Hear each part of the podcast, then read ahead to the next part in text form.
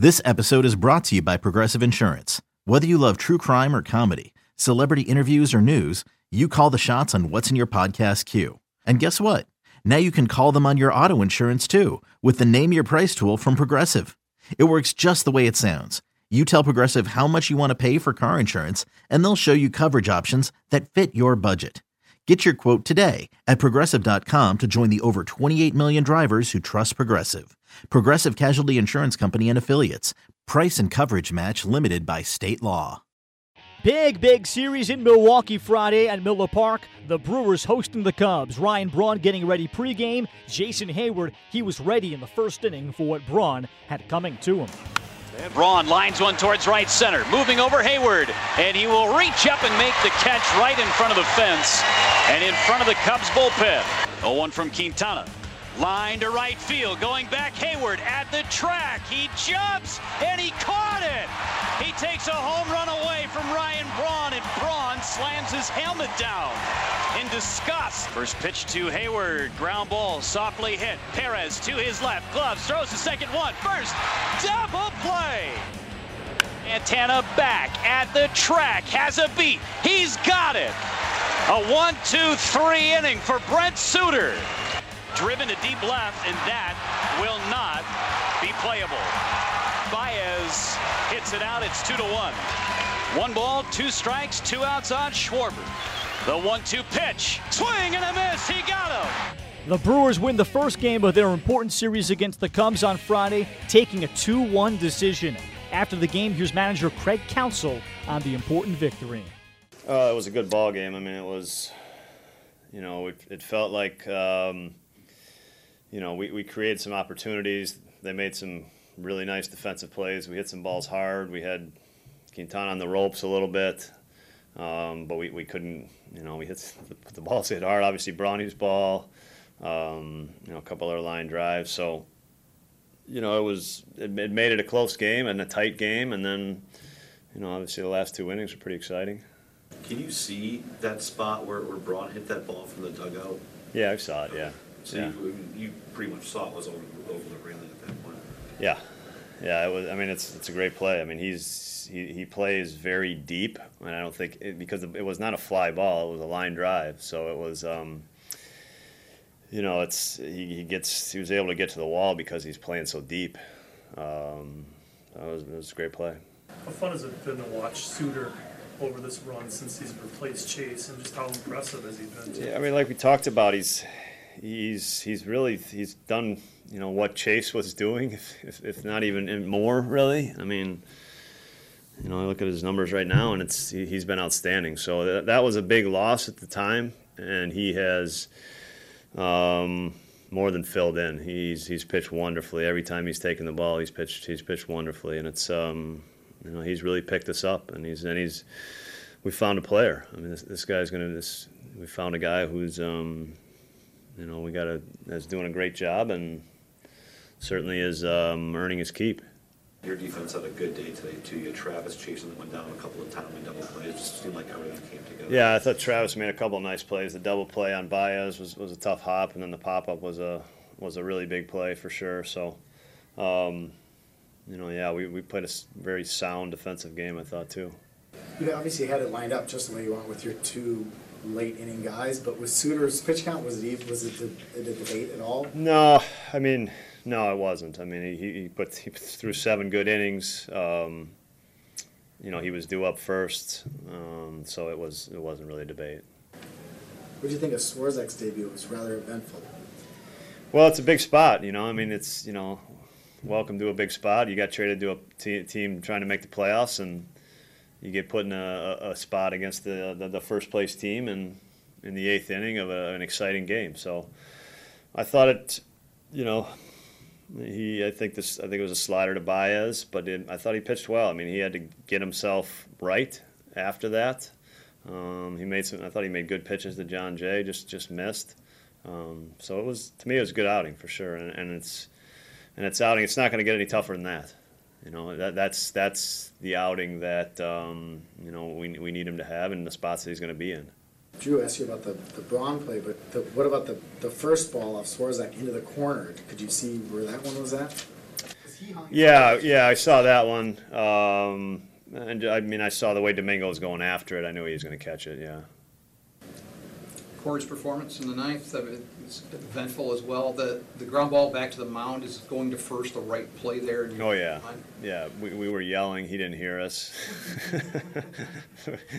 but we were certainly we were trying to make him hear us. But he he, uh, he made the right play, hundred percent. It, it, it's so weird that you got hit the way your guys got hit yesterday, and then you come in and basically pitching carries you to a victory tonight. Is that just sort of No, that's Another that's reminder. baseball. I mean, it's baseball, and it's um, it's a new day. Um, yesterday's got nothing to do with today, um, and you have to treat it like that. Um, you, you know, you almost kind of figure on it after yesterday that this is, you know, going to be a going to be the the story of the day. So that's how that's the game will. Every time you think you got it figured out, it takes you another direction. Um, and that was it was a very well pitched game tonight. Brent Suter started for the Brewers, going a career long seven innings to pick up his second win, and he talks about his starts. For you.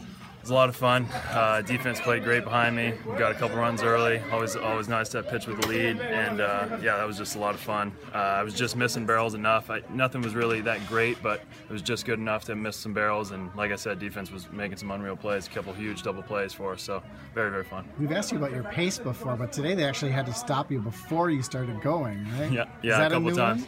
Uh, no, that's happened a lot before. yeah, they. Uh, well, you're talking the TV timeout before Yeah, the game. yeah. uh, I guess we were just waiting for 7:10 to happen or whatever. But yeah, I've never had a TV timeout like that. But certainly hitters stepping out and wanting time, or me like starting to pitch and then calling for time. That's happened a lot. We talked yesterday about, you know, knowing that this was a key series and for you starting off this series, just what does it mean to put in this kind of performance, especially coming off of the road trip? Uh, it feels good. You know, did my job, um, and the offense did theirs, defense did theirs. So it's just a good, really good team win, really important win for our, our, our team. So, uh, yeah, I, I got to be honest, it feels good. It's probably one of the biggest starts in my my life, and definitely to kind of come through for the team personally and uh, to, for our team to get a win, it feels really good. Brett, did uh, yesterday's game play into that feeling at all? I mean, that was not a great pitching game for the pitching, and to come out and sort of stop Um, you always you always have a you know, I mean you're watching the games as a starter every day before and you get a sense of how the team's feeling how the mood is and you uh, you want to be that guy to just kind of stop that ti the negative energy and try to make it positive. So uh, hopefully I was able to do that. Hopefully we can get a couple more wins this weekend and uh, make it a really good really good weekend after a tough road trip. But uh, yeah you always watching the games trying to get a feel for like hey can I be that guy to stop the, uh, the negative momentum You're pretty pumped up in the dugout after you came out there with Arcia. Is that just kind of the, the moment, you know, getting hold of you and everything? Yeah, a little bit of the moment they just told me I was done, so I knew I could like let loose a little bit emotionally. And uh, I mean, just I've played with Arcia for years, so we're really good buds, and a couple other guys too. Just really embracing, kind of saying, "Hey, let's finish this thing," and like, great job out there. And uh, yeah, it was it was a really special moment for sure. Brett, have you done any reflecting yet about what you've done for yourself in terms of putting yourself, you know, positioning yourself for the future?